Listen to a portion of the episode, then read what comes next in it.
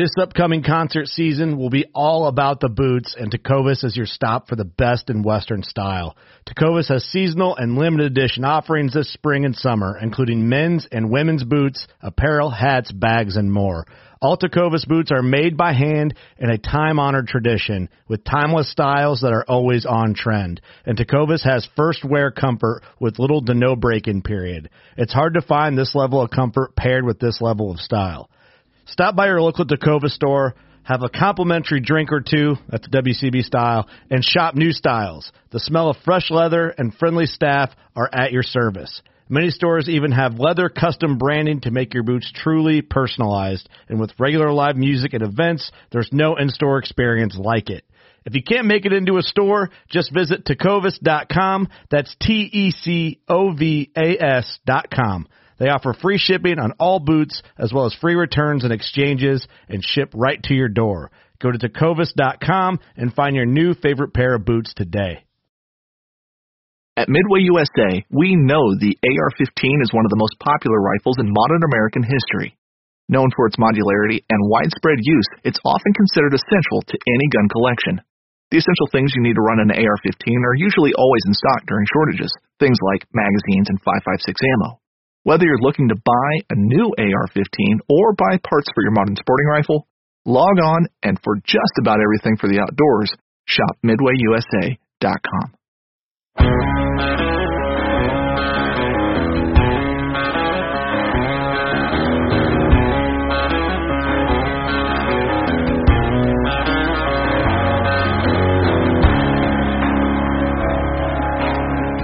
Welcome to the Habitat Podcast, the podcast for wildlife habitat management, hunting strategy, and land stewardship. And now, your host, Jared Van Hees. Welcome to the Habitat Podcast. I'm your host, Jared Van Hees, and we are here to become better habitat managers. Guys, welcome back. We have another great episode for you here today. We have my friend Cody Cothran from Alabama. So we're taking the trip down south. We're talking habitat in Alabama and also on some of Cody's farms in Kentucky. So we're kind of diversifying a little bit here. This is an awesome conversation, I'll tell you right up front. So be be ready to take some notes and, and learn a few things. One thing that I thought was pretty awesome we talked about, Cody learned how to drive a bulldozer on YouTube and is able to rent a dozer for his habitat work, you know, and not have to pay operator costs, not have to pay the high amount of fees from, from a service. So I thought that was extremely intriguing. I call it a dozer hack. So we're going to talk about that and how that can relate to us, because I know I have plenty of dozer work in my future. We also talk about Cody's job as a habitat manager on a three thousand acre ranch down there in Alabama. We talk about some other hacks as habitat managers that, that we can do. We talk about the difference between southern habitat and Midwest or northern habitat. We talk about kudzu. We talk about growing big deer in the south, letting them get to that five-year-old age. And we actually talk about a success story where Cody, due to his habitat management, gets his dad on a slammer buck in Kentucky. Great story. So, guys, tune in. Great episode here. Cody Cothran out of Alabama. Um, thanks for tuning in for that. Now, we have couple things I want to cover. Anybody who's leaving us a great review on Apple iTunes, we are going to be sending out decals to you, a free five inch Habitat Podcast decal. What this does, guys, this helps us rate and find new listeners by these reviews coming in. So we're getting good reviews. We show up on other people's feeds and phones and, and pop up more by keywords and this and that because you guys are liking what we're doing, and we want to, you know, send you a gift for that. We love it, and we appreciate it. So I've seen a lot of guys on there who are leaving their address in the review. That is perfect. I can easily find you and send you that, uh, that decal. So thank you very much to those who are doing that. We truly appreciate it. I also want to thank everybody in the Habitat Chat group. Uh, Habitat Chat on Facebook, we are almost up to twenty-five hundred members, and it's one of the best groups for habitat management discussion on the interweb. I'm not kidding. you should see the subjects. We get, you know, five, six, ten different subjects a day on there, and they're not just a bunch of people, you know, throwing out random ideas. Educated, formal responses from people who are experienced, and, and people are getting their questions answered. It is awesome. It is a wealth of knowledge on there. So go on over to Facebook if you're not already.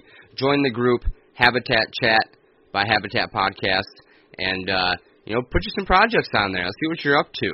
Um, that's what we like doing, guys. We like seeing what you guys are up to, seeing how you're taking the stuff we talk about and putting it to work out in the field. Our friend Corey uh, Sullivan just put a great video up on there yesterday from uh, New York. So thanks for doing that, Corey. Now, I want to talk about a couple of our partners real quick. We have Afflictor Broadheads, guys. Afflictor, they are assembled in the great state of Texas. Awesome customer service. I shot the fixed E X T broadhead this year, one fifty-five grain, and I put it through a buck almost a long ways into the dirt. Ended up uh, sticking six inches in the dirt and straight. I can't stress enough how much I like fixed blade, sharp broadheads that fly well out of a good tuned bow. Now, if you go to their website, afflictor broadheads dot com, you can punch in your email address and get ten percent off your order. Tell them Habitat Podcast sent you. Um, they have some cool colors to match whatever you got going on in your bow, sharp heads, and, you know, they're, they're American broadheads. They're tough. They're indestructible. They're great. And Brian and I love shooting them. Check them out, afflictor broadheads dot com. I also want to talk about Exodus Trail Cameras. So I was just up north at the new Northern seventy, and I hung one of my Exodus Render cell cameras, oh, probably fifteen foot up a tree as a security camera.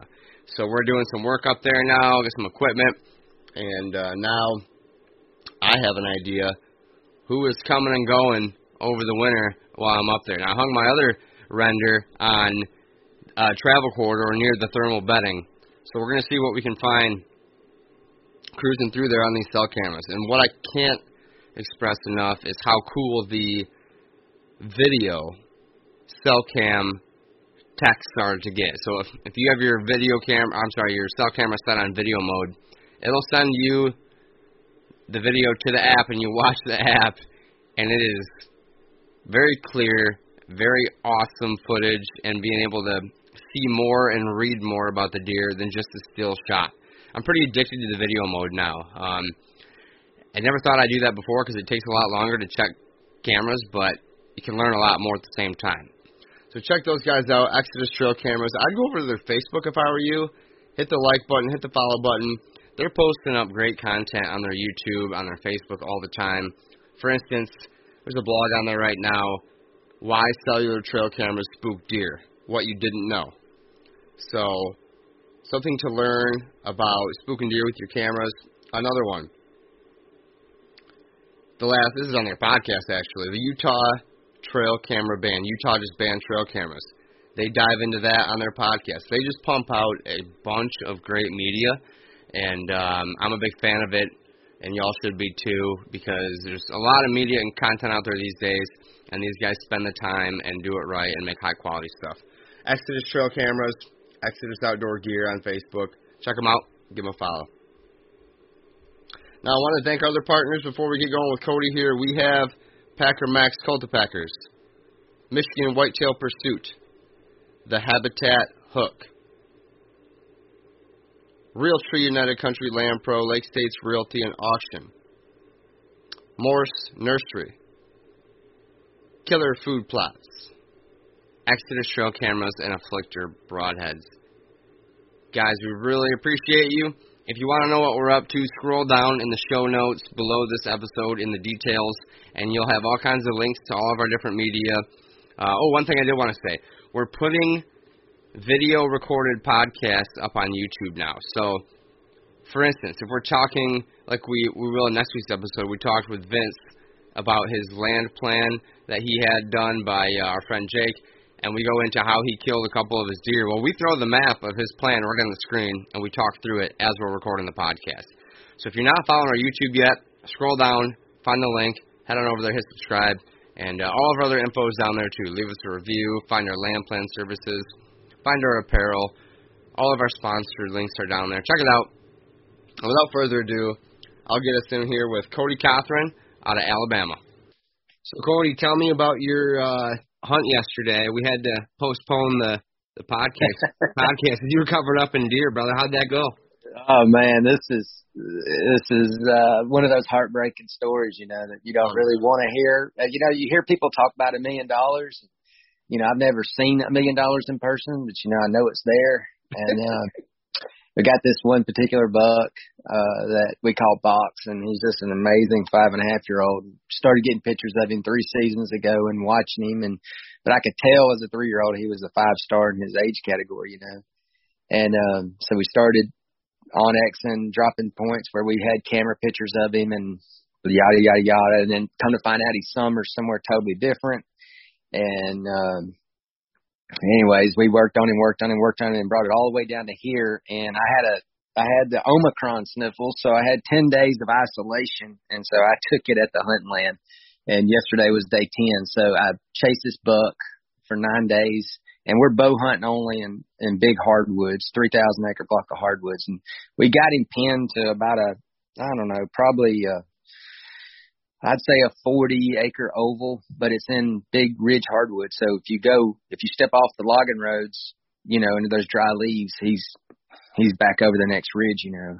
And, um, so anyway, so I get posted up and I mean, I ain't in the stand at very long at all. And he comes running from the way that I came in with the wind over my back right shoulder and kind of caught me off guard. You know, I turned and I saw him. About that time, he saw me and knew something wasn't right. So he skirted me at thirty, and I couldn't move at all. And I, I had my phone in my hand. So I hit record and twisted my wrist and zoomed in and got some footage of him. And, you know, to see him in person, you know, he's a good deer anywhere, but especially Alabama, coming through those hardwoods, he was having to put his, you know, stick his nose out and roll his head back to get through the some of those samplings. And it's just unreal. You know, you, all that time goes by. And for that one moment, you know, and it's not how I envisioned. I was set up on the saddle, and I, you know, in my mind, the pictures I have of him, he comes out of this bedding area and up and over the saddle, and he comes down the ridge the way I walked in. So, uh, so oh, yesterday, boy. yesterday I get in there. Yesterday morning, I go back on him again, and I just, I, I just kind of hung out at our little parking area, and um, he tripped a camera on a scrape at daybreak, and so I hurried back around the other way and where I was the afternoon before when I saw him, and uh, I had a lot of chasing going on. It was just little bucks. Our rut's about to kick in here. Uh, usually it gets really hot around January the sixth through the twentieth, and um, I kept thinking with all that commotion yesterday that it would get him up and moving if he was in that block of woods, and um, just a lot of activity that's not him. So we got till February the tenth in Alabama. We'll see. You know, those opportunities don't come very often in big blocks of woods like that. Um, oh man, so we'll see. But you know, to see that, to see him in his element like that was is kind of surreal. You know, it's kind of like, I mean, I, I hate to say that I feel defeated, and you know, I'm just a guest at his house basically. But to see a deer that out of out of all that history and studying, and then to actually get to see him in person, it, even though I didn't get to take him, it was still it was still pretty cool to get to watch him. So. Is that that buck that you sent me? Yeah. Yeah. yeah he's, he's a stud, dude. He's a stud.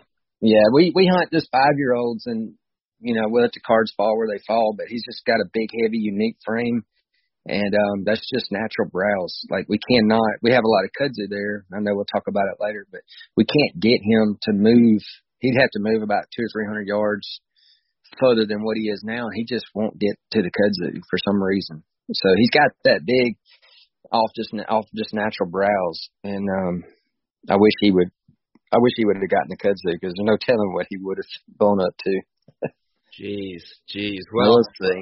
I hope you get to catch up with them, and, and that was a cool little update on, on how your hunt's been going down there, the rut in Alabama. Um, for for the listeners, guys, we have Cody Cothran, Alabama. Cody, let's hear a little bit about you, where you're from, what you do for a living, how long you've been hunting, that sort of thing, and. Uh, And we'll keep going from there. Yeah, man. I just want to, hey, first of all, I just want to thank you for having me on the podcast. And I think what y'all are doing on the Facebook group, uh, there's some really cool topics that that information was not out there when I was growing up. It's just the the good and bad of social media, but this is a good thing. Um, and y'all are doing great things, and I think it's going to just really tee up our habitats for the next generation to enjoy some really quality hunts. And uh, can't thank you enough on that. But um, I appreciate I'm, that. I'm here in Alabama, uh, Greenbow, Alabama. But uh, I've grown up here my whole life. I'm a firefighter. I got went to Auburn University and got in the fire service. They have a little program where they put you through school, and um, just stuck with it after school, and uh, got married to a great, beautiful wife and two beautiful kids, and I uh, still work at the fire department. And then I started my own business eight years ago, and just to pay for my hunting trips, and uh, that's turned into a big-time, full-time job. And so we're fortunate. We hunt three farms in Kentucky. We got a two hundred eighty and a sixty. So a lot of different uh, challenges with those size tracks, you know, good yep. and bad. And then in Alabama, we have a three thousand acre bow-only club that's a five-year-old. There's just the harvest restrictions are a five-year-old. So in Alabama, we can get three bucks. Kentucky, we get one buck.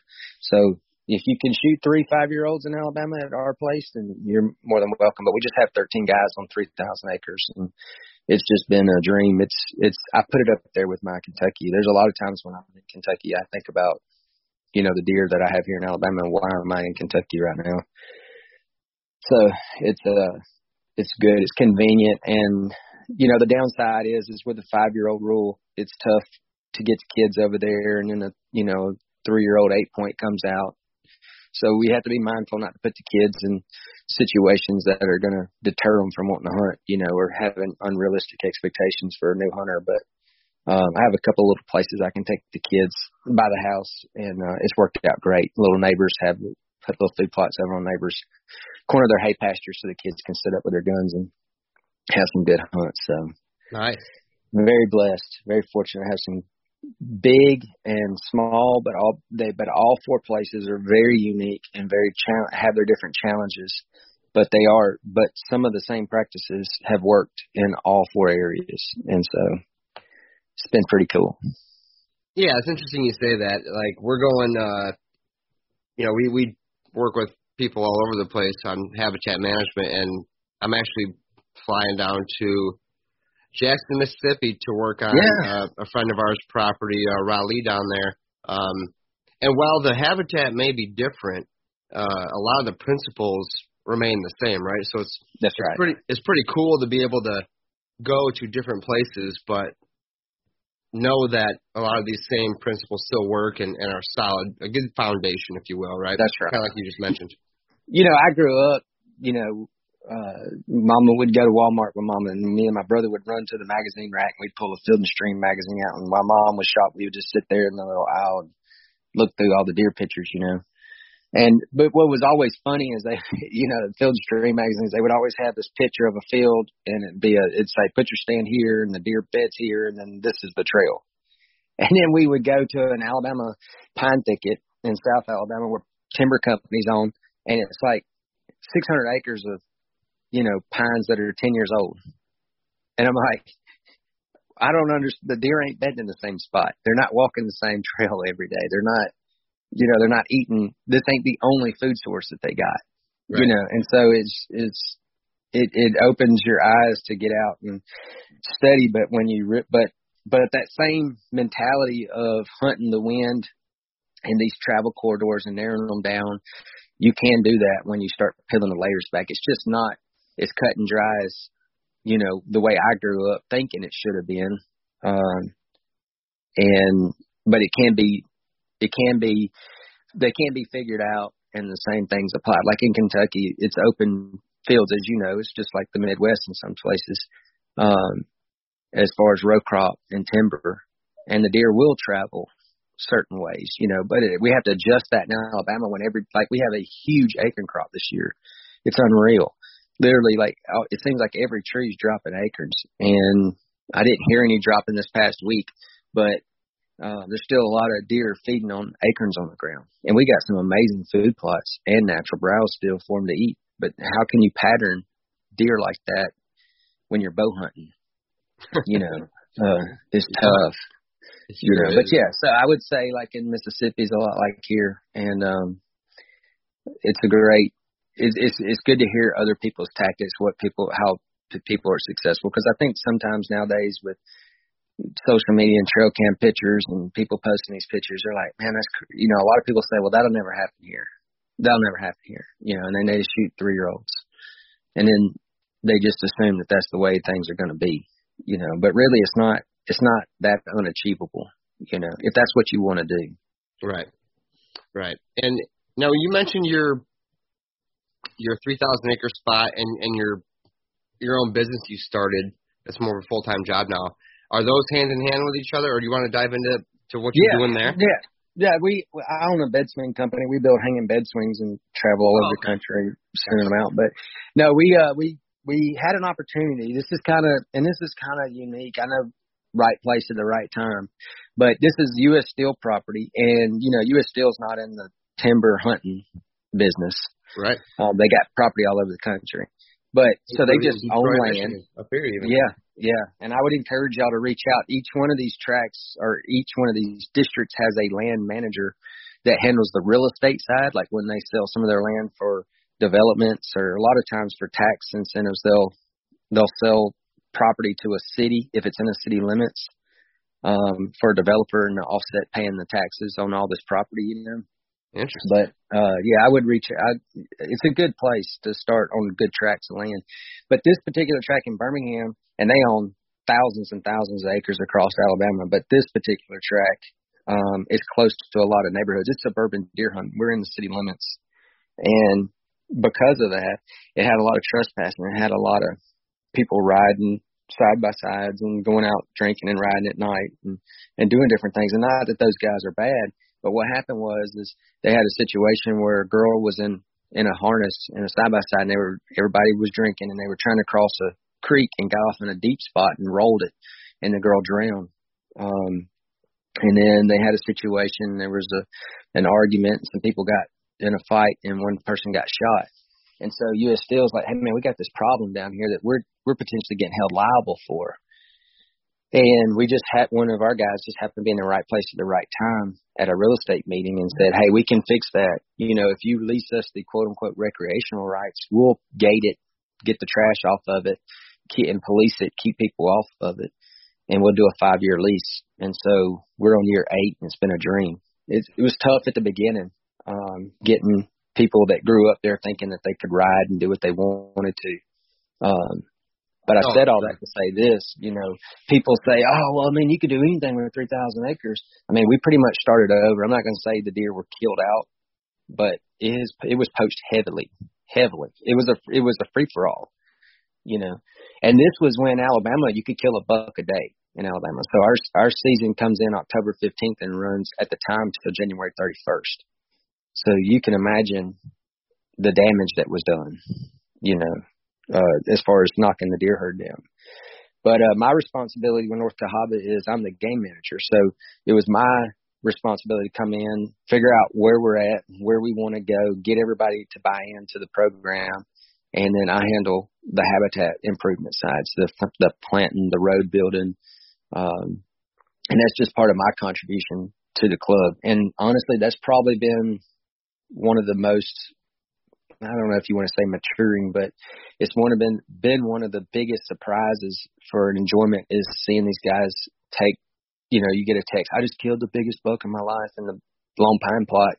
And I remember when, you know, I built that food plot, you know, and to, to these guys to have these opportunities to harvest these amazing deer, older deer in our backyard, basically, um, in a habitat improvement situation has just been a dream. So it, It's been a challenge. It's, it's a lot of people were like, you're just wasting your time, and there's no way, you know, but you'd be amazed just to chop a day what it'd get you over time, you know, if you just don't give up. Very cool. And, and yeah, those are always the best calls to get. We, you know, we can relate a little bit with our land plan services. We get calls and texts and pictures. It's like the most rewarding thing in the world. It's yeah, really cool. It's almost better than shooting a buck yourself. It is. It really is, man. It's, um, you know, we all get excited, you know, when you love to hear deer stories, you know, and, uh, but you, when somebody's pumped up telling a deer story, you know, it's almost like you're like sitting there eating popcorn, watching a movie, you know, like you just like, why, what did the deer do? Where'd he come from? you know, how many did you see, you know, and it's just like, they're stoked, man. You can, they're, you can hear it in their voice, how excited they are. And, you know, that, like, for this particular incident, I was pushing an old road bed out, and because of the fire department and family and my business stuff, I'd get on the dozer like in the middle of the night. And this is like three in the morning. And I pushed down to a creek, and I was trying to get turned around, and there was like some privet on the creek, so I, I just kind of go twenty feet, turn, push twenty feet. Well, I noticed in the in the lights on the dozer, the soil looked pretty good when I was scraping it, so I thought, well, let me just push till I can't go no more. So I pushed out about an acre, a little over an acre plot, but it's kind of kidney bean shaped, if you will, along this creek, and it's turned out to be one of the best food plots we got, you know, and a lot of good hunts have been there. I, I've had some good hunts there. I haven't killed anything, but um, to see deer coming in there and using, and everybody's like, man, you were on the dozer at three in the morning. That's crazy. You know, you're going to get hurt, or, you know, you know what you're doing. So anyways. And that's kind of how we got, we got paired up. Uh, yeah. We reached out and, and you, uh, has some cool info to talk about. And that bulldozer, it's how I, it's kind of how you caught my attention. I was thinking, you know, yeah, that's that's a great idea. And I'm, I'm, and then you said something about, uh, I learned how to drive this thing off YouTube. And yeah. I was like, what? So I, so I know you have a lot of responsibilities there at the, at the club, but you know, running the dozer and building plots is is kind of the one of the subjects we're going to cover here. Yeah. Tell us, tell us about your. your dozer from YouTube, how that all got started, and, and how, you know, a guy like me or our listeners can yeah. go do the same thing. Man, it's crazy. So, you know, I I built food. I used to take a twenty-inch Murray pushmower that was not self-propelled, and I used to clear out little plots with that, and I raked. And then I would save my money and work little odd-end jobs, and then I got a little disc for my four-wheelers, and I had my buddies that didn't hunt come right on the disc and help me break it up. So I've done all of it. But um, this dozer situation, what happened was is, you know, it's the North Cahaba is a big hardwood block that's grown up. You know, they, they iron, they stripped the earth for iron ore back in the nineteen thirties and forties. And when that became an obsolete way of getting iron ore for steel production, they just like U S Steel just left in like nineteen forties or fifties, whenever it was. And so the land just grew up, and we was like, man, we got to, if we're going to kill these deer with bows, we got to have it more accessible depending on what the wind's doing. And we got to have ways to concentrate the food source to get them to come to not just, you know, two thousand different acorn trees, you know. And so the idea come up for a dozer. So I got to Googling places that rent dozers, you know, and so we found a place called Cowan Equipment in Birmingham. And now Cowan's got places all over the country, so you can reach out, but Um, it's not that hard to do, you know. And then we got thirteen guys, and so the dozer's like fifteen hundred dollars for five days or forty hours, whichever comes first. And then usually we run about three or four hundred dollars in fuel through it. And um, so anyway, so I called the guy and I was like, "Hey, you want to rent a dozer? You know, what's your timeline?" He told me price and all that, and he was like, "Y'all have an operator?" And I was like, yeah, yeah, yeah, we got an operator. You know, we got some good old boys. We'll figure it out, you know. And uh, so I said, uh, what what kind of dozers y'all got there, you know? He said, oh, we got Volvo and Case. And I said, okay, how much does it weigh? I was trying to act like I knew what I was talking about, but I had no clue what I was talking about. And while I'm on the phone with him, I'm Googling Case dozers, you know, and, and getting models. And I'm like, oh, is that the six seventy or the eight eighty? And he was like, oh, it's a seven fifty. I was like, okay, okay, good. So then I knew what to Google. So after I saw, so we went ahead and put a deposit and had a scheduled delivery date, you know. And so in the meantime, I get on YouTube, and there's all these YouTube videos of these guys that are heavy equipment operators that post with their GoPro startups, running, efficiency and smoothness and all that, you know. So I watched ton of videos when I just had downtime, you know, on how to run a dozer and things to look out for. And so the, then the day comes and they deliver it. And I jump up there, you know, and it's not quite like it looked on YouTube, you know, but I'm trying to be cool in front of the delivery guy like I know what I'm doing, you know. So I was like, I'll, I'll, I'll sign your papers. I got to answer these emails. But really I was looking at my phone and a diagram of the controls. And uh, so I cranked it up and I, I move it ten or fifteen feet and turn it, kind of get my feel for it. And I was a little rough with it at first. I didn't understand the foot clutch, but once I kind of got my, spent about ten minutes kind of working around in a circle there. Then I was ready to go. And um, the first couple of years, what I would do is I would just push food plots out just wherever, wherever I could create food sources. And those food plots have been great. We don't necessarily hunt those food plots all the time.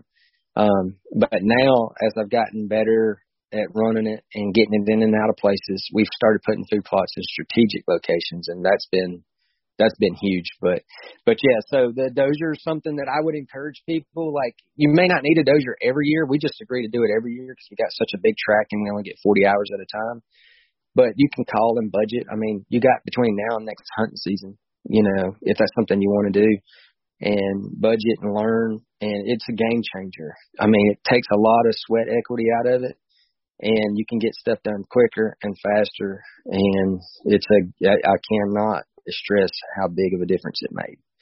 You know, before, be, before we got the dozer, um, even Home Depots will rent fifty horsepower skid steers for like two hundred thirty bucks for a day. So before we got the dozer at a different place that I had, and before I got my tractor, I would go to the Home Depots that had a rental center. Not every one of them have a rental center. You just have to find one that's closest to your hunting area. But those fifty horsepower tracks, skid steers, they're pretty safe. You can tow them with a three-quarter ton truck. Depending on who's working at Home Depot, they'll let you pull off with a half-ton truck. As long as you got electric brakes, I think you'll be fine. But the bucket has teeth on the bucket, so I would push this place out and then roll the bucket down with the teeth, and that would basically, like, disc my ground up, you know, for my little small plots and stuff. But I could push roads out. I could push each food plot a little bigger. And the cool thing about, like, the Home Depot skid steers is if you rent after four p.m., you don't, it doesn't have to be back to the next day at four p.m. So let's say your hunt land's two hours away. Well, I would suggest renting after four, because you can save, you get that time back, you know, the the driving time back, and just run it through the night. Just take a buddy with you to look out in case something happens. But um, there's ways that it can be done. You know, I think people think that it's not it's not something they can budget for, they don't know how to do. And I'm just an old good old boy from Alabama, and with YouTube, and I'm telling you, you can be done, and it makes a game it's a game changer. That is that is such a great story, and I'm glad we were covering that. I'm not saying everybody and their brother should go out and try to be an operator, but yeah. At the same time, you know, if you're safe and, and you can be a little smarter and think outside the box like you did, Um, yeah. that's, that's genius. Cause like, like, like you, I started with hand tools, and I got the A T V with a little disc, and my buddy stood on the back, just like you yeah. said. That's and right. Literally, um, to have the equipment is so much more efficient, if you will. So, right. I like you're going to get your, you're going to get the results you want a lot easier and a lot faster. Um, and I, and I know that not everybody can go in places and like pine, like, timber company leases and just knock down trees and do things like that. Sure. But, you know, like that fifty horsepower skid steer, they also have like a thirty horsepower skid steer, and it, it will get in between pine rows. It's small enough that you can get it between pine rows. So if you, let's say for like Mississippi and Alabama that have uh, these pine plantations, if you've been, spent any time in the pines, you'll find a stand of dead pines, or you'll see where a dead pine has fallen and it's opened the canopy up. You know, you can... We did this in South Montgomery County one time. We flagged a way in. We went through there with our uh, machetes and just delimbed it so that we could get down through there. The pine's good. And we just took the skid steer and got in the middle and just pushed us a road through the pines following the dead trees that had fallen and the canopy had opened up, you know, until we found an area. There was a couple of trees that were bad that you could tell were dead, and we got we got them down with that skid steer, pushed it and made a little micro plot, and then we took the debris pile and put around the ground blind and roughed it in. And it, it was, it's doable, you know. Um, not saying you can go out, obviously you can't go out and clear cut somebody's timber company if you're on lease land, but there's ways to make it more accessible and make your plots bigger, and you can do it quicker with the right equipment, definitely. And that skid, was that um just a bucket on the front end? The bucket with yeah. the claws, the little uh, claws on the front of it, and that's it? The the ones that I've seen in Alabama don't have the grapple on it. It's just the teeth on the end of the bucket. Sure, so it's not it. a smooth bucket. It's just, you can just, once you scrape off the area or the road or whatever, maybe you've got a road that's washed out or whatever you're doing, then you can roll the bucket back and just use the teeth. And so then I'd run back to my truck real quick and throw my seed and fertilizer and my bag spreader in the bucket and then just run back up the hill to where I had worked, you know. I mean, it's, and like you said, I would definitely have some, like your first time or two, that if you do go that route, have a buddy come check on you, take your wife, somebody just to play, sit around, play on their phone. But if you, if you got stuck, or, you know, if you got a limb stuck in the machine or something like that, you can have somebody to help you, you know. Sure. But it's, I highly recommend it. A lot of, I think a lot of people don't realize the resources that are out there to help them achieve the goals that they want. And they are there, and, and, and it's obtainable. I love it. And that's affordable too. Like you said, obtainable, yeah. affordable. I mean, you know, a couple grand for forty hours of dozer work, you're going to pay yeah. somebody a lot more than that. Um, right. And, and you think like on something that's so like back to when I used the A T V disc, you know, and we were just trying, man, and we were so proud of our little plots. But, you know, if you didn't go in there and blow the leaves off of it, if it wasn't for the leaves covering it up, it was overgrazing, and the deer were going to demolish it. So really and truly, like, it was a waste of time on those small plots. Like, right. I couldn't I couldn't get it, you know, by the time the leaves started falling and the deer got off acorns, it was the, those small plots like that, because the overhangs, they, they didn't get good sunlight. The soil was terrible, uh, and it just wasn't big enough. And that's kind of why we said, hey, man, we need to open these plots up. We need to make them bigger, you know, which – kind of brings me to my one of my next points is is the doe situation. I know a lot of people believe in a tight buck to doe ratio, but we haven't killed a doe off our Kentucky farm since two thousand ten. And so when I talk to people, like if you're gonna if you're gonna be bold and go against what, you know, I'd say studies or what Q D M A pushed for years, um, you better have your ducks in a row, you know, or people's just going to really think you're dumb. But so what, go, go into that a little more, Cody. What do you mean exactly against what, what they're pushing? I know they they push for usually a heavy doe harvest. It, it all depends on where you're at. It's all it's all that's right. property or state or county specific. If you really get down to it, and that's what the trail right. camera surveys help with. But that's right. What do you mean exactly by kind of going against it and, and having your ducks in a row? Well, so we, here's the things that I the deer that I hunt. They want no pressure. They want good habitat, good cover, good bedding, food with water, and they want those to breed. Basically, those four key ingredients. The same exact thing here in Michigan. You couldn't set yeah. it up. So if you take those four key ingredients and you start making those areas more attractive, I can't understand why in the world you would want to take the does away. And they say, well, you need a more intense rut. You know, one of the reasonings for that is they say a more intense rut. Well, that depends on my neighbors. So like in For instance, in Kentucky on my sixty acre farm, the smallest farm I have, it's an hourglass hourglass shaped farm, and it's got I got two neighbors that are terrible. They're, they're good people. They just, you know, they call it, I'm gonna get my deer for the year, and it doesn't care if it's a spike or a ten point. Whatever deer comes out, that guy's gonna get it. Then his father-in-law is going to come do the same thing, and then the nephew, and then his kids are going to do the same thing, and before you know it, they've taken ten or twelve deer off the side of you, you know. And so I was like, I need to limit. And in Kentucky, the gun season coincides with the rut. And there, in the state of Kentucky's philosophy is, is we need to kill down the deer. The best way to do that is put as many guns in the woods as we can when their deer are most active. That's blatantly what they say. So, well, if that's the case, I need to limit the my buck's exposure to the neighbor's guns. So we quit killing does because I want as many, I want to hold as many does. They don't come in, obviously they don't come in heat at the same time. The more I have, more winning, the more lottery tickets I have in hand, the better chance I got at winning. And so to make sure I offset that though, I increased my habitat, increased my food so that the deer can take it. And I did that with my trail cam surveys. And what we did in that sixty acre track is we started beating them. We don't, They still kill some of the bucks that come through there that we're trying to hold, but it's nowhere near what it used to be. And because we have a lot of does on that property, and when they come in heat, those bucks come in there and they stay up. It's thick. Um, and I could talk about this farm has been a prime example of a lot of different hot topics, but we have the does and we have the bedding. And I've never, in Alabama, I never was really big on hinge cutting because it was just a, it just wasn't taught you know, we never did that. We showed up, we gun hunted. When gun season was over, we left. We come back in September when it was time for a work day, you know.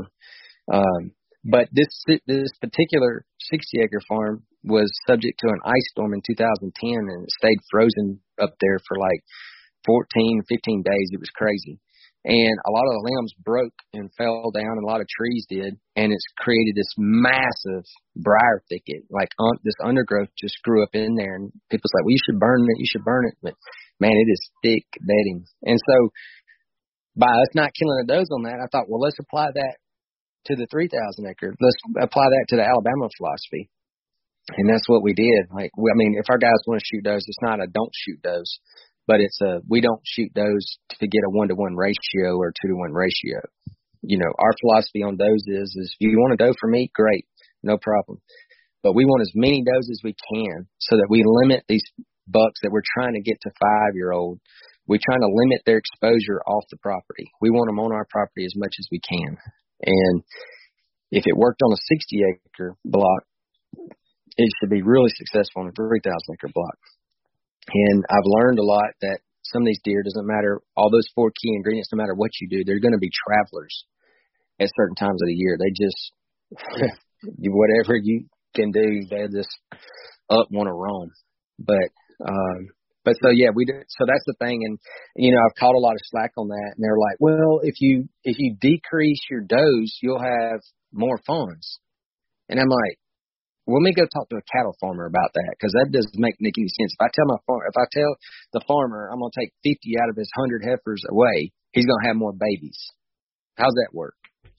And, you know, the farmers I talked to laughed. They were like, well, that's just the food. If you've got malnourished mamas, they're not going to be receptive. They're not going to have babies like they should.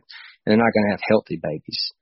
So the, sur- the survival rate's not going to be that good. But as long as you got healthy mamas, he's like, notice some farmers feed extra. Some farmers rotate cows, off, their cows off from others. And I got thinking, I said, well, it can't be that far off from deer.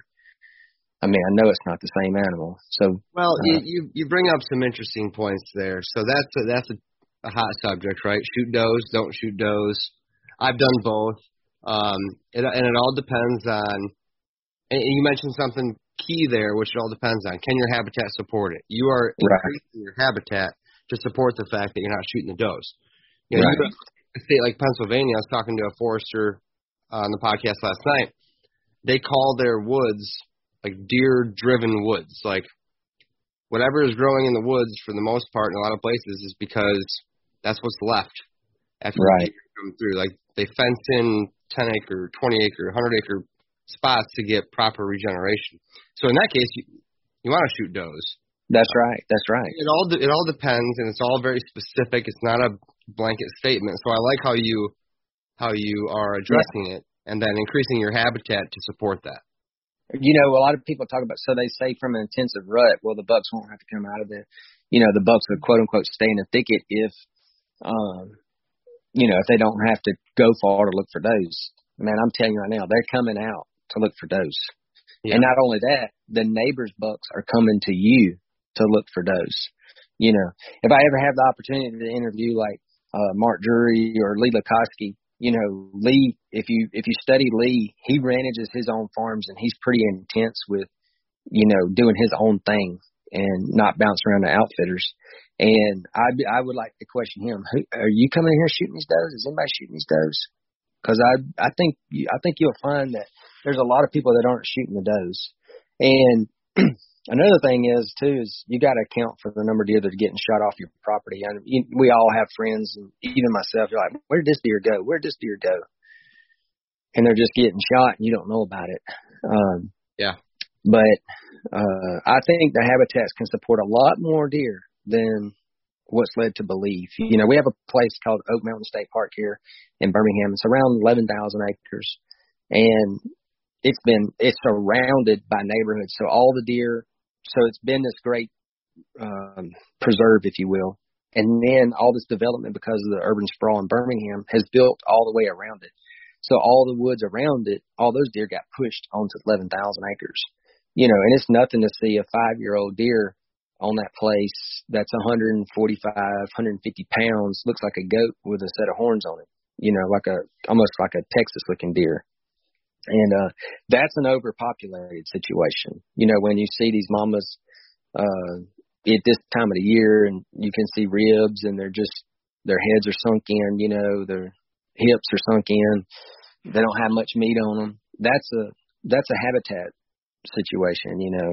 Sure. Obviously, I would take some deer out of that, but I think a lot of people would be surprised at if you create, if you work on those four ingredients, the the change that you will see and the bucks that you will win. But because you're doing two things there, if you're going to say, hey, man, I want more deer, then you're going to have to increase the food intake. And what I found that did was when my neighbor's bucks came during the rut, in Alabama, our rut's right at the end of the season. So like in Kentucky, they rut, you're usually around November tenth and fourteenth, pretty hot. But, you know, the season goes on until January sixteenth.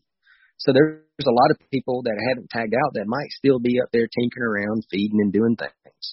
While in Alabama, the rut's right at the end. So most people, and I love my Alabama hunters, so it's not a knock on them. This is my from own experience. Most people, when the season's over, they're like, man, I'm ready for the lake and fishing and turkey hunting, and I'm done with deer. And they leave. Well, Uh, just kind of like an, uh, a cause and effect thing. Once we started increasing their habitat and increasing our food, when the neighbor's bucks would come to chase our does, they found that we had no pressure and a lot of food, so they ended up staying around. And then next thing you know, they're summering on us, and they stayed. And I can tell that through our trail cam surveys, you know. Um, so it's it's a win-win, in my opinion. We were able to hold more does, which increases breeding opportunities. It also recruited more bucks because in, in increasing our does, it caused it, it made us do the right thing and increase our habitat and food sources. So now when those bucks traveled for the rut, you know, it wasn't like they go back home, they go back to their home range and somebody's still feeding them. In Alabama, it went because the season ends. Most people, that's it. They're done, you know. So it's just whatever's left out there, you know. If the food, if the food plots aren't good and they've been hammered, the bucks come back to us, you know. And every year we're getting new bucks, we're getting new bucks, we're getting new bucks. So I know that the the theory has worked for us. The philosophy has worked. Thought process. I like it, and and I think one thing that that you kind of mentioned, and and my buddy Al has mentioned, guy. Rob, we interviewed recently, has mentioned, it's important to know what your neighbors are killing. Um, right. You know, just a little tip tip of the trade here. If your neighbors are out shooting ten does a piece, that's a different story than your neighbors yeah. aren't shooting any does. That's right. Somebody needs to shoot them. So well, it's a, it's a balance. I would urge people to check out what a trail camera survey is and um, and really start performing some of those. Now, moving on to southern habitat. So, like I mentioned in the beginning, a lot of these principles are the same. I'm I can like I'm picturing what you're doing in my head, like I'm there almost because I I get it now. Like what? But what are some of the differences that you have found Alabama versus Kentucky, or, or I mean, Kentucky's pretty similar to southern Ohio and, and even uh, even you know parts of southern Indiana and whatnot. But what do you what would you consider some of the differences are? And then I want to get into kudzu. Yeah. Um, man, the one is the cover, the amount of cover. And it's just, it's difficult. I'm not, I'm not saying everybody needs to applaud somebody in Alabama when they kill a mature deer, but I don't think when you hunt open ground in the Midwest or even Kentucky and you don't realize how tough it is to kill a mature deer in a big block of woods like that, uh, with a bow, you know, uh, it's hard. I mean, it's hard enough with a gun, much less a bow. But one, the main thing is the cover, and it's there's no, it's hard to pinpoint them, and so you have to really rely on the topography. You have to really, it's it's. I've learned so much on this three thousand acre block how important it is to walk that land. I, I say you need to walk it twice. Most people say don't walk it but once or whatever, but I like to walk it um, right at the end of the season before turkey season, and just I always make notes of where I see heavy scrapes and good rubs and things like that. Um, and then I walk it again in late August, checking some places because, uh, I, as you know, a lot of deer summer and winter in different places. Not all of them, but some of them do. But the main thing is the cover, and it's it's a good and bad thing, and it's it's tough. Um, but the similarities, just like in Kentucky when we have beans, we have the kudzu in Alabama, and I know you want to talk about that some, but that has been a game changer. It has been one of the best things that I've discovered hunting. And I know that it's an invasive species, and I know a lot of people are going to say, you've lost your mind. But you need to read up on the amount of protein that's in that kudzu. There's more protein in that natural kudzu than there is in my soybeans in Kentucky. Um, it's unreal, the protein. And I, the the pictures of the deer that we have in the summer that are in that kudzu, just the body size on them, I mean, they look like our Kentucky deer. It's unreal. Just so, good, heavy corn deer. The the kudzu itself, I know it's like a, a viney, can grow and take over frickin' everything, right? Um, right. That's right. So how do you manage that? Do you keep it cut back? I mean, it doesn't sound like you let it grow all over the place and just take over as like a monoculture of kudzu. Like, like what are you doing with that to make it more, I, I guess, better for your, your habitat goals? Yeah. So the the kudzu sometimes sometimes it is on rough terrain. I I have pers- I personally have not ever found kudzu like on a flat reclaimed row crop ground. It's not okay. like that. It's usually in valleys and ditches, and um, it's kind of tough terrain. Um, now, if you find it on flat flat ground, great. It's easier to work with. But what I did was is um, was so when the kudzu dies, it turns into this like gray matter, and it just lays down, and this like green rye slash clover looking grass grows up in it. And I apologize for not knowing what it is, but I can tell you this: the deer love it. They'll eat that, that undergrowth as much as they'll eat the kudzu. And uh, so what I started doing was walking and and, uh, and and identifying places that I could get the dozier up in there too, you know, that wasn't so hilly, hilly or steep or whatever. And in those places, I just pushed me a trail up in there before the green up. You know, usually in Alabama, we start getting green about middle of April, first of April. So sometime between February and March, I like to get in there with a dozier, and I just started pushing like I, like just like you're going to build a like they're clearing off a lot for a house. I just start pushing until I could work me out something that I could get my tractor in there in the fall and plant a food plot with, you know, that I'm not going to turn over or get in a hole. And uh, I just scraped it off, and then in the summer the kudzu would cover it. It grows up over it, you know. And then I just take my bulldozer, I mean uh, not my bulldozer, my bush hog, and then bush hog my way in, and then till the ground and plant my food plot. And once you bush hog that kudzu, it's not like it's going to grow. In Alabama, we plant usually around the second or third week in September. So if you're bush hogging around Labor Day, you know, it's not going to grow and cover your food plot in the month, you know. Sure. So anyways, and then so as far as spring and summer planting, I just let the kudzu do its thing. I don't I don't worry about putting a summer plot in there. But we just do a basically like a six-way mix with like wheat, oat, clover, uh peas, and then we top dress it with some brassicas mixed in there, and the food plot's been amazing. And what I found was is that I guess all those years of decay when that kudzu lays down and goes dormant and leaves fall and things like that, that is some of the richest, best growing soil I've ever seen. And I apologize, I know you're gonna say, well, do a soil test, do a soil test. And I know somebody put on the Facebook group the other night, it's like, man, I just I don't have a lot of time. My system works. I do the quote-unquote two hundred pounds per acre, triple thirteen, throw my seed out. I got it ain't broke. Don't fit, you know, don't mess with it. Yep. Uh, but uh, it's amazing. And a lot of people are like, oh, God, kudzu, kudzu, it's terrible. Man, we've used it to our advantage, and it's been a huge advantage. It, growing good quality deer. I know I'm not saying listeners go out and plant kudzu, but for those that do have kudzu, I think you need to tune into it. And I'm I'm sure you've seen the guys over in Atlanta, Seek One, Lee and Drew, killing those two hundred inch deer in Atlanta.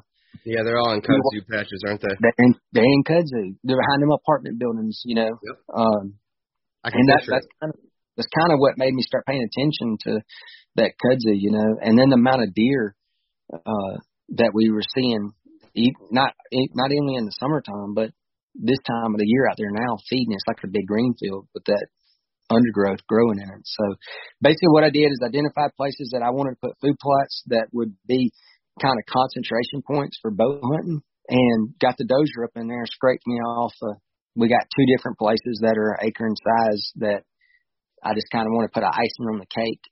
You know, the deer are already coming there this summer. Like they're already coming to this area of the kudzu. Let's just keep them coming to this area with a fall food plot. and I scraped it. And then, you know, this spring and this summer, it, the kudzu will grow over our food plot. And then we'll go in and bush hog and do our fall planting, you know, in September. And it, it's worked every time. And it's just been, it's been amazing. I posted some pictures in the Habitat Facebook page, Habitat Chat, and yep. it's just, it's rich. It's a good, it's almost like a smorgasbord of just good growing fall food plot. So, so you're kind of using the kudzu as, as I guess like around the edges, right? The deer are going to feed on your food plots, but then they can feed on the, the edges of the kudzu, or is the kudzu already going yeah. dormant by the time the fall food plot gets there? I don't. It's going dormant by the time the fall food plot gets okay, there. So you're just using it like, more of a summer, a summer holdover that's, protein. That's right. Spring. Okay. Just a good food source for the deer. And man, we see so many more funds on that end of the property. And I was talking to one of the uh, one of our guys, and I believe just my just I ain't no scientist, I don't have a P H D in this, but I think when that kudzu, you know, it gets up to about waist high. Um, a lot of like when you see the deer out there in the summertime, you'll see it. It's like a bean field in the Midwest as far as height. I think it's a huge cover for our babies, you know, to stay safe from the coyotes. And coyotes is too thick for them to be running trying to hunt something, you know. Um, our turkey population on that end just seems like it's a lot more turkeys on that end of the property. And I attribute that kudzu to being a good cover crop, you know, um, yeah. as far as uh, screening to help protect them uh, and give them good habitat to stay in. Well, I like how you're taking, you know, something and, and making lemonade out of it, right? It's an invasive. It's it's it's just, you know, it's not preferred. Everybody wants you to kill it, but at the same time, you're using it to your advantage, which I think is is important to do. We yeah. do that with some autumn olive and whatnot up here. I've I've heard guys do. I have some on my place. The deer can't stay out of it. Um, right. So it's kind of like, depending on what your goals are, depending on how, you know, how into natives you are and everything else. Everybody's goals are different. So I like how you took that and, and did something with it. I just try to use it for advantage, you know. And people say about invasive. I have yet to see a place that was kudzu. Well, I take that back. I'd say, well, at least eighty percent of the places that we have kudzu, if it wasn't kudzu there, I have no idea what would be in there. I mean, it's nasty terrain, you know. Now, the deer still get on the side of them hills and eat like goats, but uh, if it wasn't kudzu, I don't know what else would be in there. You put hardwoods in there, I don't know how you'd ever log it out and be a mess. Um, but I don't see it as a bad thing when it comes to wildlife. It's been a great, uh, it's been a great uh, resource for us, a natural resource that has helped improve the quality of the deer we got. I'm gonna send you a picture of uh, our Mississippi client's farm that I'm gonna go visit, and we'll catch up on it later with the yeah. kudzu. It's, it's growing on like flat ground, so it's kind of interesting. Love to hear your take on it. Yeah, um, but. All right, so that's that's awesome. Any other differences we want to cover that you see down in Alabama that you don't see in Kentucky or even further north? I think the main thing is something, maybe something we talk about a lot on the podcast, and you're like, man, that doesn't even yeah. relate to down here, you know? Uh, I think hinge cutting is something that I don't see in Alabama that people need to pay attention to. You know, I posted a picture the other day. I, it, I kind of my way of hinge cutting, but I think it's the same. It's the same result. I had pushed out an open area that I wanted to plant this like uh, hardwood knoll, and it had a lot of big rocks in it, and the undergrowth just turned into big briars. When the canopy got open, this undergrowth just got it just went crazy, and it's like three or four foot tall. Well, not four foot, probably two to three foot tall, and like sage and briars, and it's been amazing. But hedge cutting, I think, is something in Alabama that's tough because a lot of people have leased timber company lands around here, so they can't just go in and hinge cut pines, you know, and do things like sure. that. So they sure. need to look into other ways to bed and uh, utilize. But I think they can also take, just like I said, we used to do with those limbs. There's ways around that. It's, it doesn't, deer aren't, it's not like a deer says, well, it has to be an oak for me to lay here in bed. They just want some cover, something thicker than what the natural surrounding is. And if you do that with a bunch of dead limbs and some work days, then great. You know, you can, You can do some bedding, but I think hinge cutting's big. Um, I, I, I, I think I, I think one of the biggest hurdles for guys that that have not bought into the quote unquote, and I hate that term trophy hunting, but just mature deer hunting, is they're like, well, I just, my neighbors, my neighbors, you know, and it's actually, I would say, more difficult in the Midwest and Kentucky than it is Alabama because it's smaller open ground parcels. Yep. In Alabama, we got a lot of big timber, which you got to give the deer some credit. You know, they're a lot smarter than we give them credit for. You know, we're quick to say, we're like Box, the one that we started the show talking about, I've hunted him for, well, this is the first year he's been old enough to hunt, but we've been watching him for three seasons. And um, he gets off our property some. I know he gets over on one of our neighbors, and um, they haven't been able to kill him. You know, so everybody's like, oh, my neighbors are going to kill him. Well, you haven't killed him. So what are you trying to say? Your neighbor's a better hunter, or are you trying to say the deer's dumb and going to get shot, you know? But uh, I couldn't I agree more. Hinge cutting and, you know, it's some creating that bedding opportunities and is different, but on those regions. And, um, and I'd say the neighbor situation, uh, other than that, the deer, I mean, obviously, uh, we don't have soybeans and standing corn in Alabama, but we've got other natural browse. That's, we got a lot of it, you know, a lot more natural browse in some of our places in Kentucky. And I'd be willing to bet that we got the same deer density in Alabama that we do in Kentucky. It's just a different food group. But the same four principles, I go back to the same four principles, are the same all the time. Go ahead um, and list those if, four once more for us, Cody. Pressure is huge. You've got to get the pressure off of them. Most people say, well, I can't afford that lease. Man, every business around here is hiring. You can work extra. You're going to have to sacrifice something if that's what you want to do. If you want to kill an older deer, you're going to have to get the people off of it, or as many people, or you're going to have to get smart on the days that you hunt and just have a group of people that agree to hunt quality days, not quantity days. But pressure, uh, food, cover, and breeding opportunities is the four big key things to me. Pressure, food, um, cover, and breeding opportunities. And the food is something that, man, there's so much resources out here. You know, just the other day in the uh, Facebook group, the Habitat Chat Facebook group, a guy was posting a, a book from Amazon. It's like seven or eight bucks. I think ten dollars for shipping. And it went through different soil samples and things like that. Um, in Alabama, we have a group called W M S, they uh, Wildlife Management Solutions. They do food plots in South Alabama. They or they sell seed for food plots all over the country, really. Man, these guys are good as gold. You call and talk to those guys, and they'll just, all right, where are you at? Have you tried planting this blend? Have you tried this? Blah, blah, blah. The guys over at Whitetail Institute, I can't, their research department, just loads of free information, you know. And I go back to YouTube.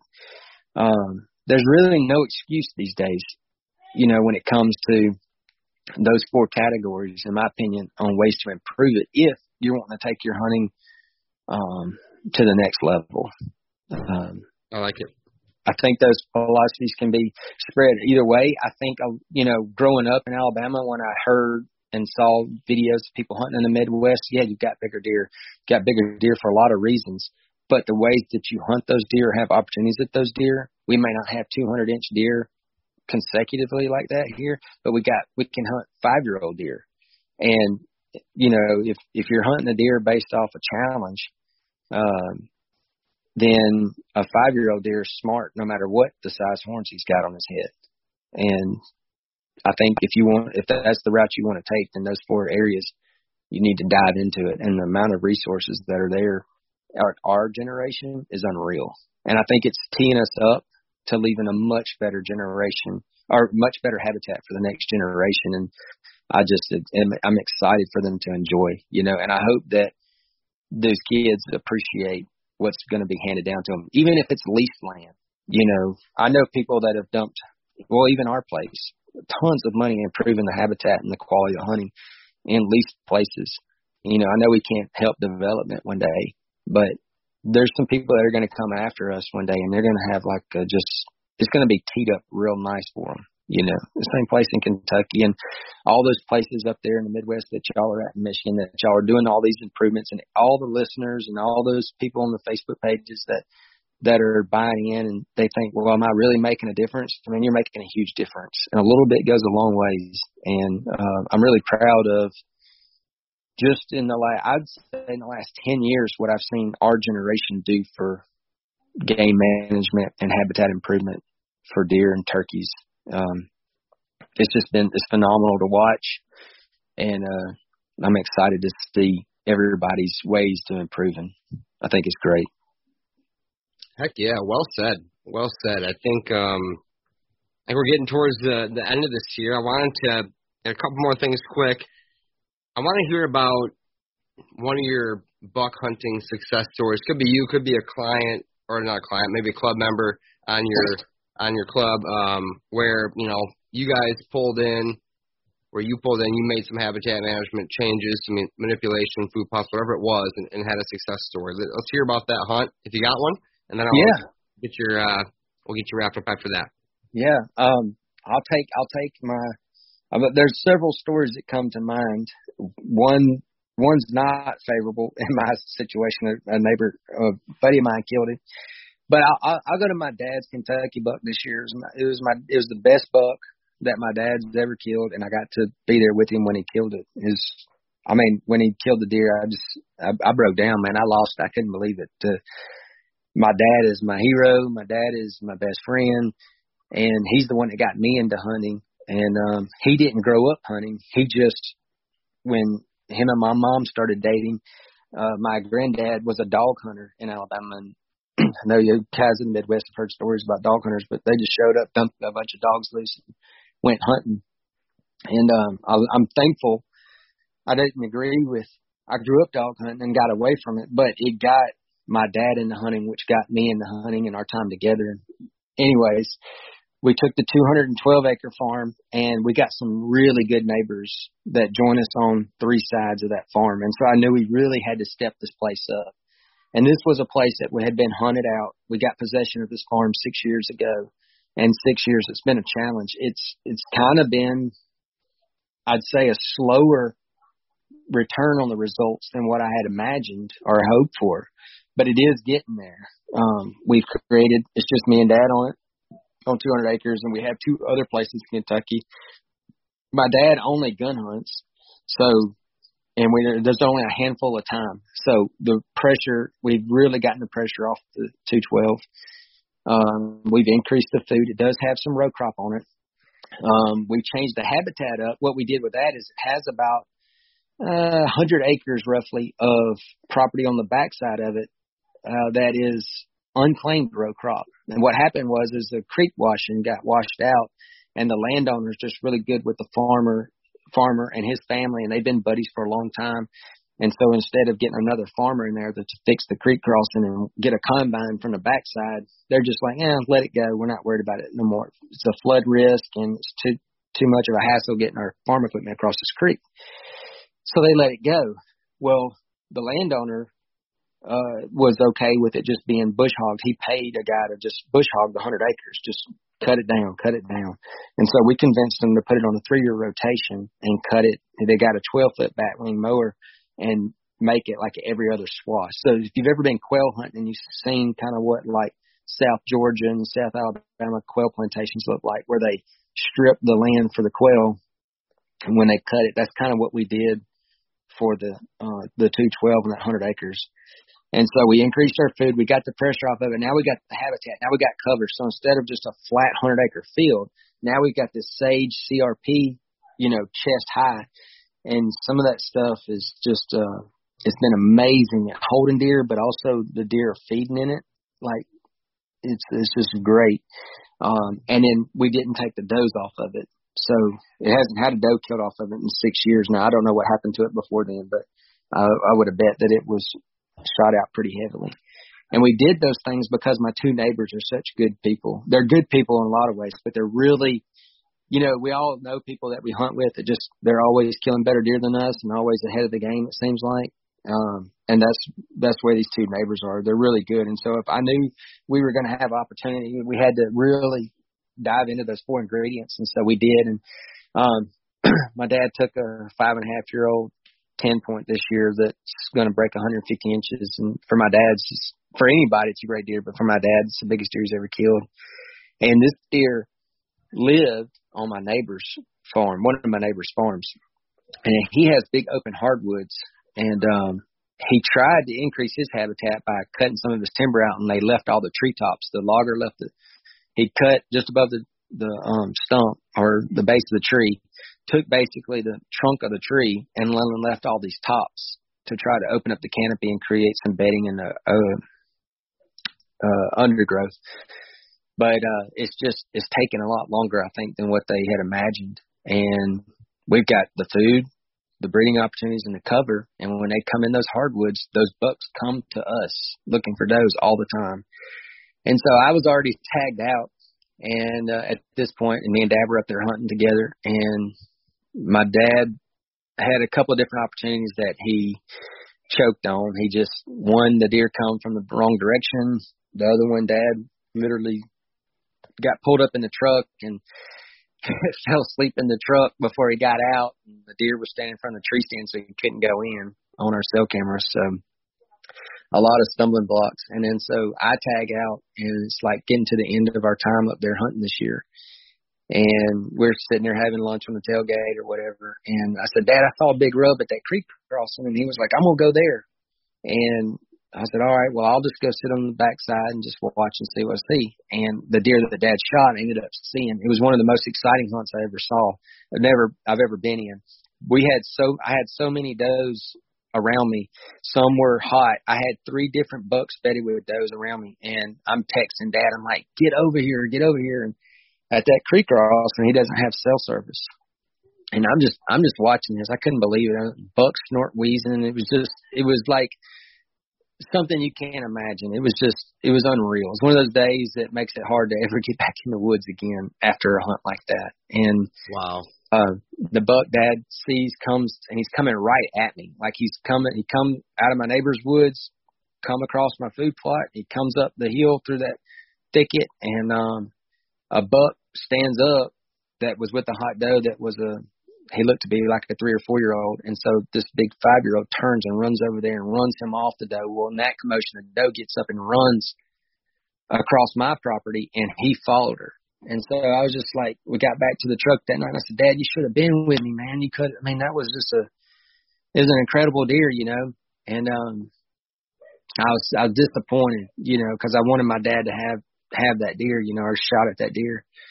And so I was like, hey, man, the next is our last morning to hunt together before Thanksgiving. I said, Dad, will you go back in there with me? And let's, there's a lot of hot does. Maybe something will, something will happen. So it was forty degrees that morning. We pull up there, and it's on top of the hill. My dad doesn't really have good, the best knees. And so I built these six by five, twelve-foot-tall platforms for ground blinds to sit on. And um, and so we don't have a ground blind up there. It's just a platform, it's, and it sits on top of this hill. So I rode the gator right up to it so Dad didn't have to walk far, because most of the deer are over to the other side of the hill. So we get up there or whatever and waiting on the sunset, sun come up. We watch the sun come up. It was beautiful, orange and uh, orange and blue, Auburn sunrise, you know. And uh, the deer just, they're all around us. They're going crazy. There's there's little bucks cruising and all this stuff. And what we didn't know is this five-year-old was bedded with a doe in one of those paths that we didn't bush hog. eighty yards from us. He was bedded in, there was the, you know, their twelve foot pass base roughly. I mean, the guy bush hogging doesn't get out there and measure the distance. He just kind of goes down the side of the field, comes over a couple of rows and then bush hogs, and then over a couple of rows and bush hogs. And so you got these like little mohawk strips that are twelve to fifteen foot wide. And he was bedded. And um, I just happened to look over my shoulder about an hour after daylight, and I saw an ear move, and I could see the tips of his horns. I was like, Dad, right there, right there, eighty yards. And uh, but Dad couldn't get a shot. And so for thirty minutes, we had to sit there and watch this buck bedded with this doe, and six different bucks. What he did is he, I guess he moved the doe up the hill to get her away from the hardwoods um, from my other neighbor. But what he didn't account on was her scent was blowing out across my neighbor's duck hole. And so it was like a swamp back there. So all the other bucks coming from the, if you can imagine a rectangle, he was, we were kind of in a corner, and their scent was blowing back off the other side of the rectangle. And all these other bucks started coming in one at a time, circling this doe, and it would make him stand up and run them off, and then he'd come and lay back down with her. And finally, a buck come from another direction, and it made the buck get, my dad's buck, get up and come towards us to run that little buck off. And I got it all on video. Dad's shaking. I you can hear it in his voice, and he's like, "Hey, hey, hey," you know. And Dad shoots him, and Dad shoots a Remington seven hundred. Uh, model two seventy. My mom got it for him. This was the fortieth season, so forty years ago. Wow. And he's he's he's killed a deer with it every year. And uh, we call him One Shot Fred. My dad's name's Fred, and so he shoots the buck, and the buck runs off the hill and just fold. I mean, he ran twenty yards and folded up, and I just I couldn't believe it. I could not believe it, and I didn't. Really, you know, when you see a deer on trail camera, especially at night or in daytime, you don't really take it. You can't really tell. Sometimes it's hard on the mass to judge them, you know. And um, so we gave them the deer a minute. Me and Dad were just sitting there talking and high-fiving and just taking it all in. And I got, I got down and went over there to mark the deer. My Dad got the gator, and um, I saw the mass on him and the, just how heavy-horned he was, and I just I couldn't believe it. And I contribute that to his success. To, we had a lot of breeding opportunities for him. We had a lot of cover for him. He had a lot of good food right there, and he wasn't pressured at all. And my neighbors have good places.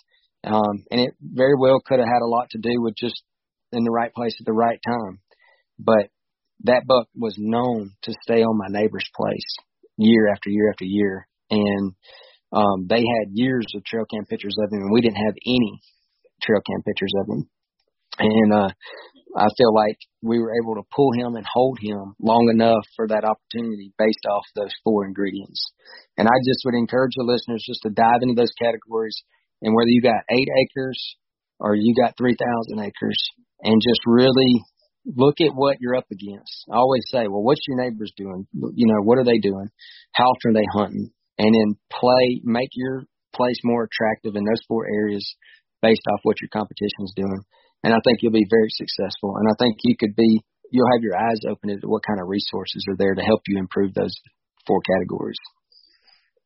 Great story. And congrats to your dad. I'm on your Facebook right now. That thing's a hammer. Um, yeah. That's, that's a good one. Heck of a buck uh, there, Fred. Congrats. And yeah, uh, yeah that's yeah. just awesome. It's amazing. And we've had some, my dad works for me now. And so it's, uh, I always joke.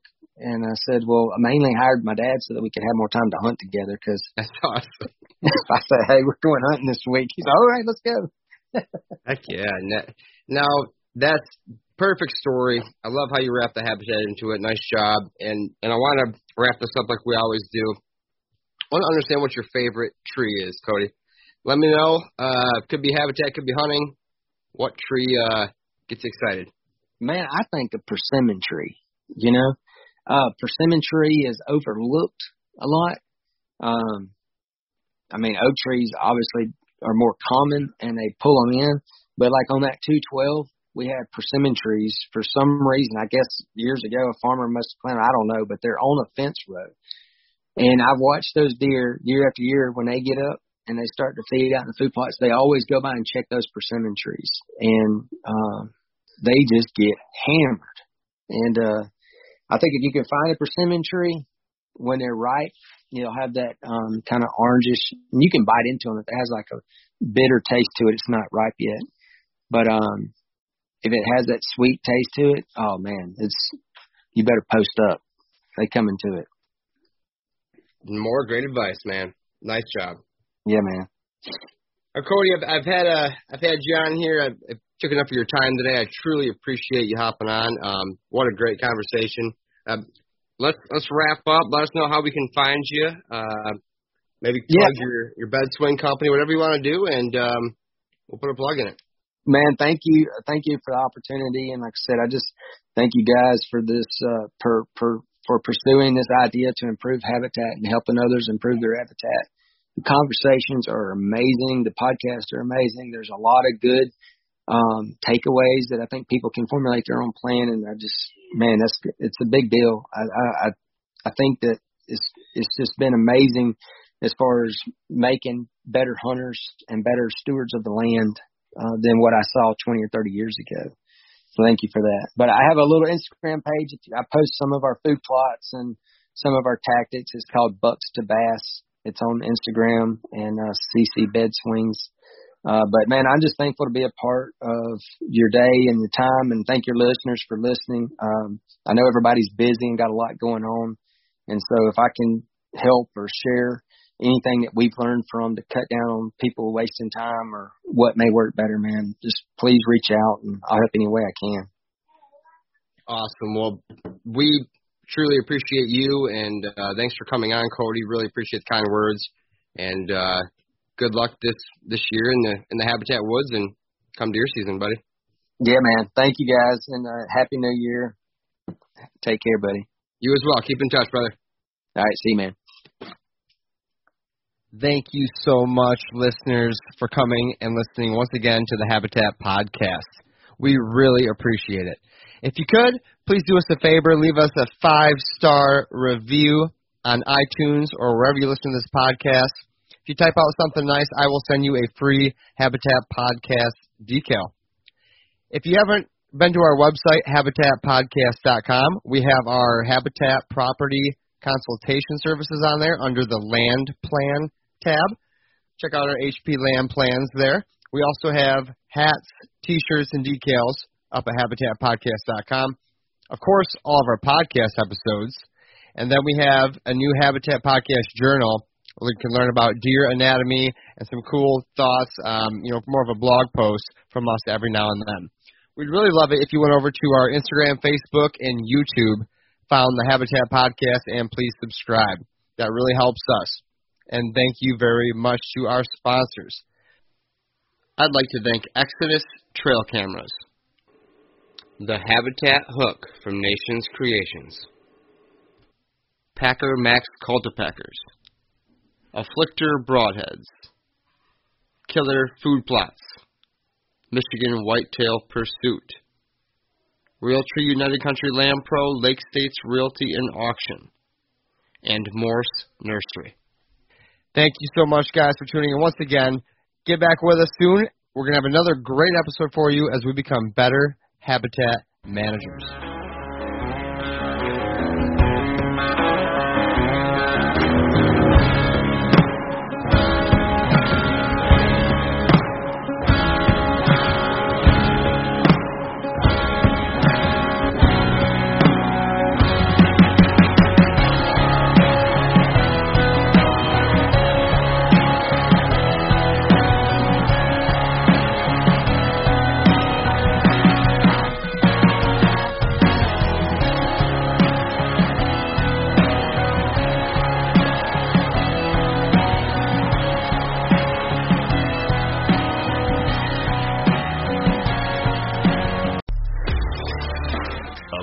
The stories to back it, a life to be proud of. It's a Winchester life. Yeah, baby, six eight Western. Oh, mule deer, baby, right there. Tune in every Tuesday at seven p.m. Eastern on Waypoint T V. On Mondays, head offshore with Captain Scott Walker and Steve Roger for breathtaking deep-sea adventures. Coming to me, coming to me, coming to me. Double. He's jumping, he's jumping, he's jumping. Oh! Oh! Look at that belly. Don't miss Mondays with Into the Blue. Brought to you by Academy Sports and Outdoors from seven to ten p.m. Eastern. Tell a few fish stories along the way. On Waypoint T V, the destination for outdoor entertainment.